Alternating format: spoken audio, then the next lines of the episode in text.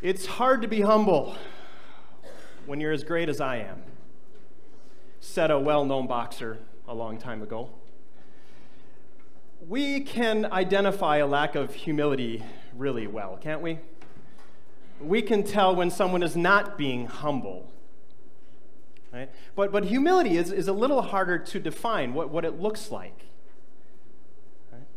It's easy to see what's not humility, but what is it? I think sometimes that we uh, identify humility or, or, think of the opposite of humility as being pridefulness, right? If you're not humble, you're proud. And, and that's part of it. That's definitely in there. But it's bigger than that, isn't it? Uh, sometimes we think of humility as, as being, uh, you know, timid and meek. Or, maybe even when someone is self deprecating, we think they're being humble and, and having humility. But it's a little something different than that. The best definition I've ever come across of humility, and you've probably heard it too, is humility is not thinking less of yourself, it's thinking of yourself less. Right? Humility is not thinking about yourself. Right? You think about that. To not think about yourself, but to think about others first. And so the, the opposite of humility then would be selfishness, right? So humility is the lack of selfishness. It's to be selfless, to be other focused, to forget yourself. It's hard to identify, isn't it? And it's hard to see. Right? Even, even when we see someone have a humble attitude, what is your first thought? Is that a true humility or a false humility, right? Are they just acting humble? I mean, what's their angle? What are they trying to get, right, by acting selfless? And we know humility is important because it's all over the Bible. More than 70 times, the Bible talks about having a humble spirit, humbling ourselves, clothing ourselves with humility, right, before God and before each other in our relationships with one another. This is an important thing. And it's something that we have to identify we struggle with, right? We struggle because we judge others on their humility. And because we know in our hearts, this is not there. We know in our hearts that it's selfishness that rules and reigns. That I'm not thinking about others first, it's me first. And, and Jesus knows that too. And that's what he addresses in our gospel lesson from Luke chapter 14 this morning. Is this humility or, or the lack of it and how that impacts our relationships. Our relationship with him and, and our relationships with each other. And, and this is this idea of humility, this, this concept of, of what Christian humility is, is impossible to cover in one sermon. But we're going to take a look at two instances in this gospel lesson that Jesus says there's a lack of humility and what we can learn from it, what he's teaching us. So Jesus is at this party. He's been invited by uh, a, a well known Pharisee, one of the teachers, one of the religious leaders. And it says in verse 1 in our gospel lesson from Luke 14 that, that they are carefully watching him. They, they are trying to find some sort of fault with him. They want him to say something or do something so that they can, they can trap him and use that against him. But Jesus is there carefully watching too. And what he observes is that when the people are coming into this party, they are trying to take the places of honor. In Jewish culture at this time, where you were seated at a party said a lot about your status, about your importance. The closer you sat to the host, the more important you are. And Jesus is noticing that they are fighting for these seats closest to the host, these places of honor. And, Jesus, in typical Jesus fashion, can't keep his mouth shut. Right? And so he, he, he, tells a parable. He says, he interrupts this, this, this, you know, fighting for these seats, and he says, hey, you guys, when you go to a wedding banquet, don't take the seats of honor because those seats might not be for you. And if you go and you take those seats, and they were really meant for somebody else of greater honor than you, you're going to have to move down to the lowest seat. You're going to have to move back by the bathrooms, or, or maybe around the corner where you can't even see the bride and groom anymore. Instead, sit in those lowest seats first. And then, if one of those seats was meant for you, the host will come and he'll, he'll take you right up to the front and, and you will be honored in front of everybody. So, what's Jesus teaching us here? What's Jesus saying to those Pharisees and to us? Well, he's certainly not talking about social graces. If you know anything about Jesus by now, you know he's not really into etiquette. And he's certainly not teaching us to have a false humility, that, that, that we should take the lowest place so we secretly hope that we can be honored in front of others. But what Jesus is teaching here is about the attitude of those people's hearts. What these Pharisees were doing was trying to gain their recognition and their honor by their status, by what other people thought about them, by where they were sitting.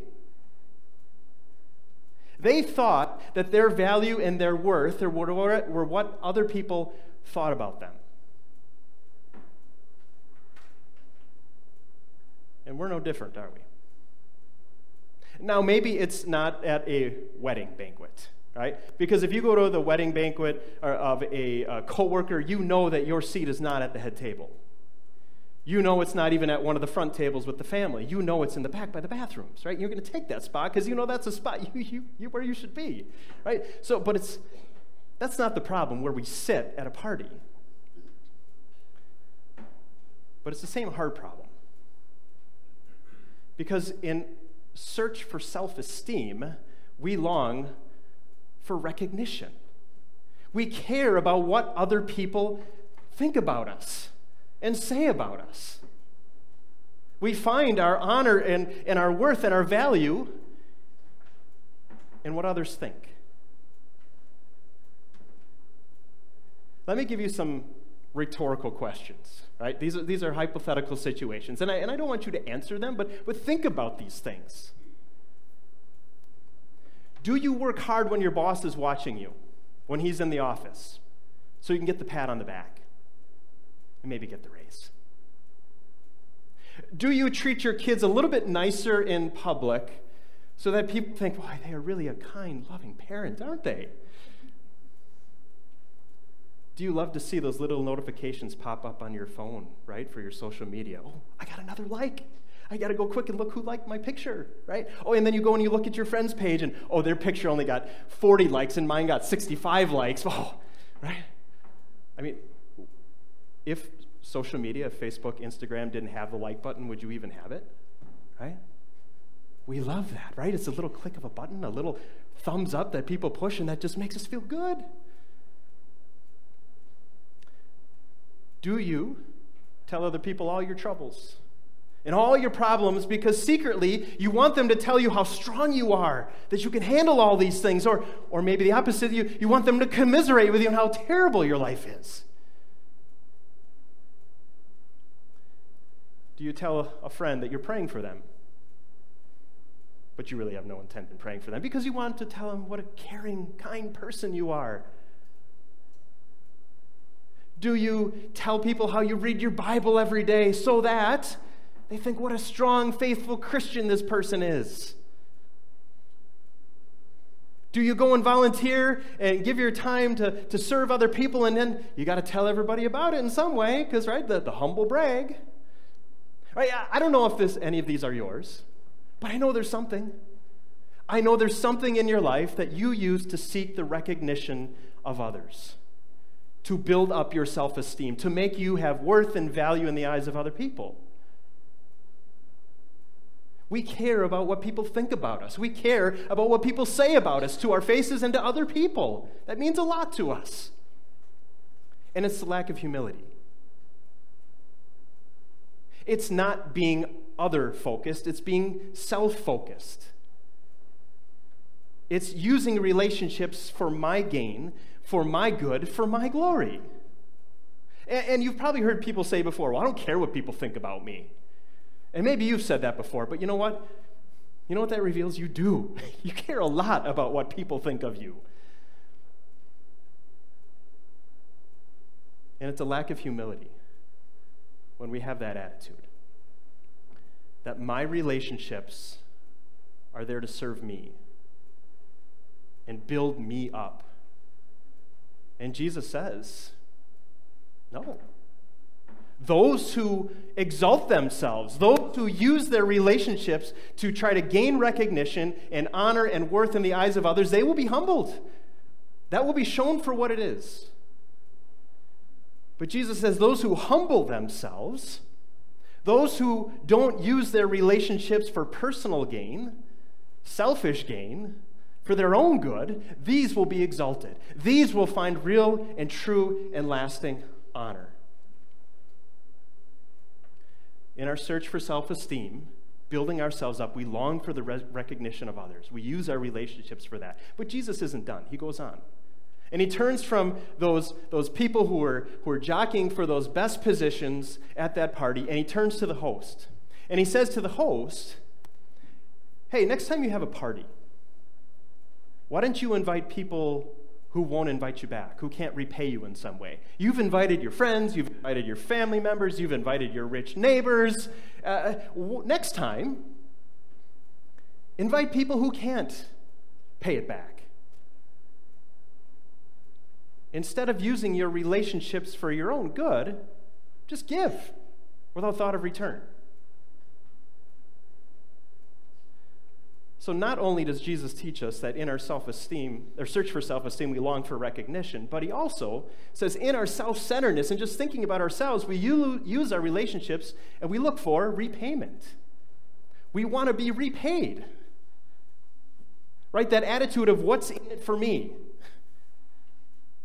Again, some hypothetical questions for you to consider. Do I help out my neighbor, my next door neighbor, so that he can owe me a favor. I do have that attitude of I love to have a pocket full of favors that I can call in anytime I need them. Do you do the dishes, fold the laundry, clean the house because you're hoping that next time someone else does it? Your wife or your kids, well, maybe not your kids. Uh, but that somehow you're going to get repaid, that somehow this, me doing this action is going to result in me getting something. Do you ever think about how a relationship in your life where it just seems like I am giving and giving and giving, and all they're doing is taking and taking and taking? Why should I even be friends with that person? Do you give with the thought of wanting to receive? In our self centeredness, we look for repayment. It's selfishness. It's using our own, our relationships for our own personal gain. And Jesus says that is a lack of humility. That is not being other focused, that's being self focused. That is not forgetting yourself, that's only thinking of yourself. What's in it for me? Is the attitude of our selfish, sinful hearts when we think about our relationships with others. And what's the result of these types of attitudes? I mean, what, what results when, when we are using our place and, and we're use, trying to feed our self esteem with recognition from others? What happens? What's the result when, in our self centeredness, we're just looking for repayment in our relationships? It's a sad way to live, isn't it? it it's really unfulfilling. And we know it's evil. We know it is not what God calls us to. We, we hear it in the Bible all over the place. It really leaves you unsatisfied, doesn't it? If my relationships are all about me and serving me, a lack of humility leads to emptiness. It leads to dissatisfaction with myself, with my relationships. What if there's a better way? What if there would be a different way to think about our relationships and, and what they're all about? Well, Jesus gives us a different way. Jesus gives us Himself. in our second lesson that we read from Philippians chapter 2. We hear the most amazing time, miraculous time, shocking time that the one who was humbled was then exalted. That the one who put others before himself received honor and glory. It's on page seven of your service folder. I just want to go back to it because it's so important to what we're talking about here. If you want to look at it there, page seven, I'm going to start at verse six. Right? So it says, Who, Jesus, being in very nature God, did not consider equality with God something to be used to his own advantage. Rather, he made himself nothing by taking the very nature of a servant, being made in human likeness. And being found in appearance as a man, he humbled himself by becoming obedient to death, even death on a cross. Think about that for just a moment. What this is saying. This Jesus, who is very God of very God, right? Who's, whose origins are from ancient times, who is eternal, who is all powerful, who created this world for us and for our salvation. He came down from heaven, took on flesh, he took on the nature of a servant. And he, the God of heaven himself, humbled himself to obedience. Obedience to every law of God. Obedience even to death on a cross. God Himself humbles Himself for you. You want to see what humility looks like? You want to define humility? Look at Jesus. The only man who's ever walked this earth to be truly, completely, perfectly humble. The only one who ever put others first all of the time. The only one who ever was always clothed in humility for you. But he did not stay in that humble state. Paul goes on in, in Philippians 2. Look at verse 9. He says, Therefore, because he did this, because he humbled himself to death for you, God exalted him to the highest place and gave him the name that is above every name, that at the name of Jesus every knee should bow in heaven and on earth and under the earth, and every tongue acknowledge that Jesus Christ is Lord to the glory of God the Father. This Jesus did not stay humbled, but the one who humbles himself was exalted rose victorious from the grave, ascended into heaven, seated at the right hand of God, the Father, where he has all power and all authority, before whom every knee must bow for what he has done for all people. This Jesus who humbled himself, he was exalted again. And you know why? It was for you to assure you that you too have an exaltation in your future. That because he humbled himself and was obedient to death, you know that you will be exalted. That because he has been exalted into heaven, you too will be exalted there too. You see what this means? It means that when we think about our lives and we think about our relationships, we can let go of selfishness. We can let go of self centeredness. We can let go of this need and this desire to feed our self esteem. We can let go of these in view of the resurrection.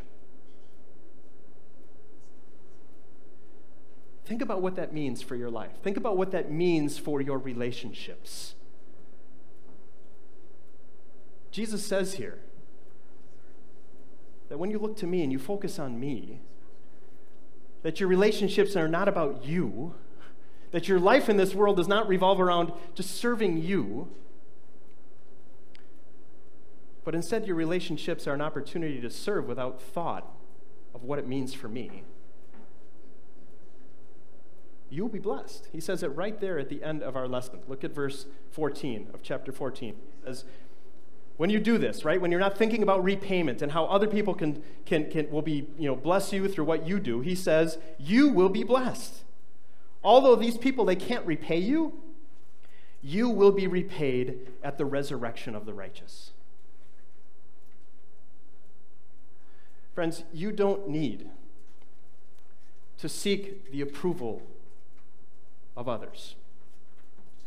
You don't need to try to find recognition in what other people say about you or think about you. Because your heavenly Father looks at you, and you know what he sees? He sees his son. He sees the righteousness of Christ when he looks at you. And he says, You are loved, and you are forgiven, and you are redeemed, and you are an heir of eternal life. You have the promise of a resurrection. You don't need the recognition of everybody else around you. You already have your Father's recognition that you are His, that you are His child, now and forever. And no amount of likes on Facebook and no amount of flattering words from other people can even begin to compare. Because your Heavenly Father says you are valuable to Him. And friends, you don't need to concern yourself with repayment. You don't have to look at your relationships and think about what's in it for me. Because in Christ, you have everything you can ever ask for or ever imagine. In Christ, you have forgiveness for every time that you have been selfish and you have lacked humility. And instead, you have had selfish ambition and conceit and pride forgiven at the cross. You don't have to worry about repayment and what's in it for me in your relationships because in Jesus, you have the promise of a resurrection to eternal life. It's yours, it's a gift. What else do you need? Think about how this changes how we look at our relationships. When you know what awaits you, you know there is a resurrection of the righteous, you who are holy through God's sight through Jesus, think about how that impacts how you look at other people and how you interact with them. Right? Just consider how much peace that would bring to relationships how much peace that would bring right to your own heart. Right? That I don't have to use this relationship for recognition for myself or to gain value for myself. I don't have to use this relationship um, to, to, to re- be repaid and get what's coming to me because I have everything in Christ already. What does Jesus mean here about being repaid at the resurrection of the righteous? Uh, it it kind of sounds like that, that we get repaid because we're humble right? That somehow, because of the way we live, that, that, that's going to make things better for us with God. And of course, that's not true. You know that because because we are received by God and accepted by God and loved by God because of what Jesus has done for us, because of his humility for us. So, what does Jesus mean here? That we will be repaid at the resurrection of the righteous. What is this that Jesus wants us to look forward to and to set our sights on and to, to filter through the lens of all of our relationships with? Think about a little later. It wouldn't be much longer after this occasion where Jesus would be teaching his disciples about Judgment Day, about the last day, and what's going to happen on that day. And he says that on that day, they're going to be the people on the right are going to come before him, and he's going to point out all the things they did. All the things that the righteous, he says, the believers did in their lives. Things that were done in humility, things that were done as acts of faith because they already, already had everything in Jesus. He says, he says that you went and you, you clothed those who need clothes, and you, and you fed those who were hungry, and you, and, you, and you gave drink to those who were thirsty, and you visited those in prison, and you, and you went and you took care of the sick, and you invited in the stranger. And, and they're going to say, When did we do these things? And Jesus is going to say, When you did them for others, you did them for me. Come, you who are blessed by my Father in heaven. Come and take the inheritance that is yours. Come and join me in heaven. Jesus says you will be repaid at the resurrection of the righteous. As Jesus looks to our deeds of faith, done in faith, done without thought of reward, without thought of what's in it for me, without thought of, oh, I got to get recognized for this things that were, are done in faith, Jesus says, these things will be honored.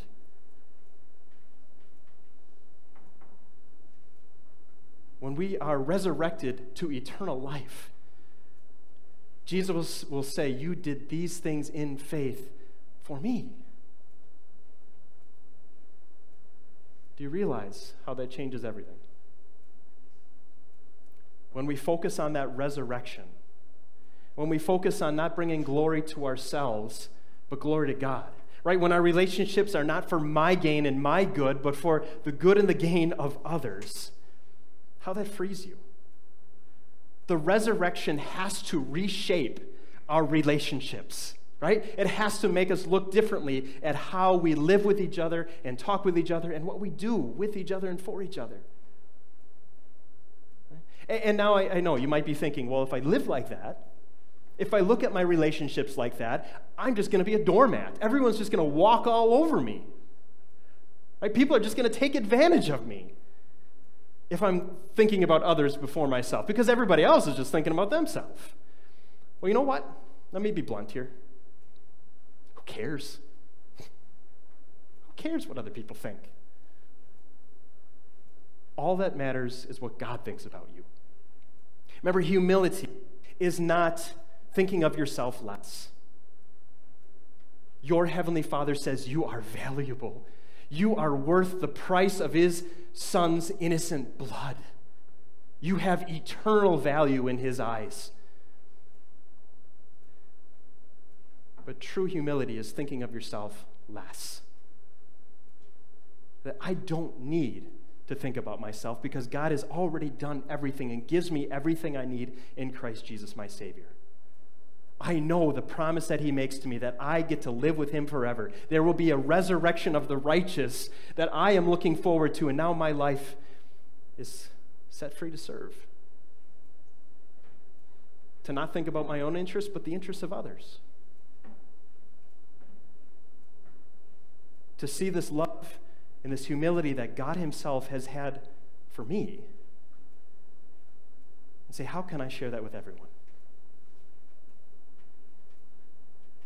The resurrection has to reshape our relationships.